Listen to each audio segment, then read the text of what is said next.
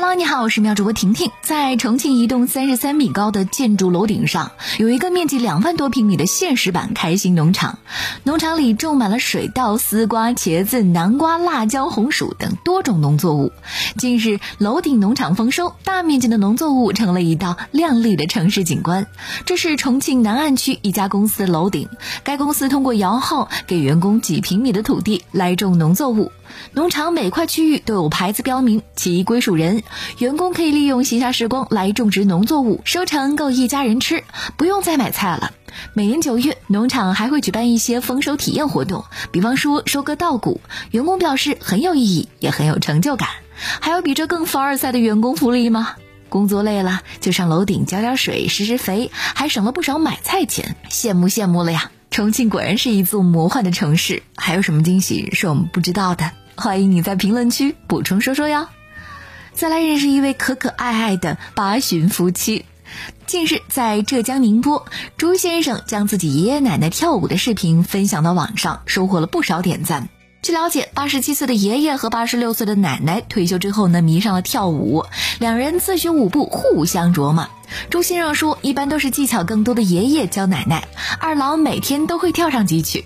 对于他们的爱好，家人表示就应该跟喜欢的人去做喜欢的事。现在都是智能时代了，出门带上一个手机，付款刷码。可是有些年纪大的老年人，他们不会用智能手机怎么办呢？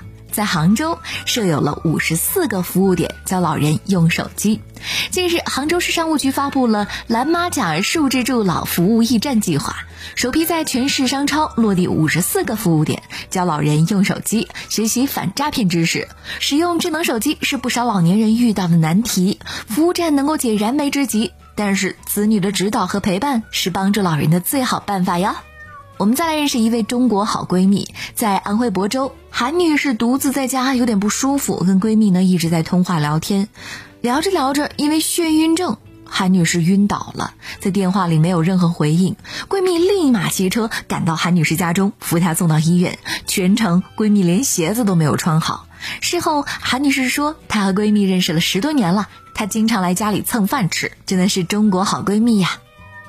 今天是秋分，随着气候逐渐干燥，不少人会出现秋燥的症状，主要表现是口鼻咽部皮肤干燥，还有腹胀、便秘等。预防秋燥，医生建议：一、可以适当的多吃梨子、藕、百合等养阴润肺的食物，还有苹果、葡萄等一些微微酸的食物；少吃大葱、洋葱、辣椒、花椒等一些辛辣食物。二、保证充足睡眠，早睡早起。三、适当运动，以微微出汗为宜。四、注意秋冻，一定要科学。那好啦，今天先聊到这儿，我是婷婷，明天见喽。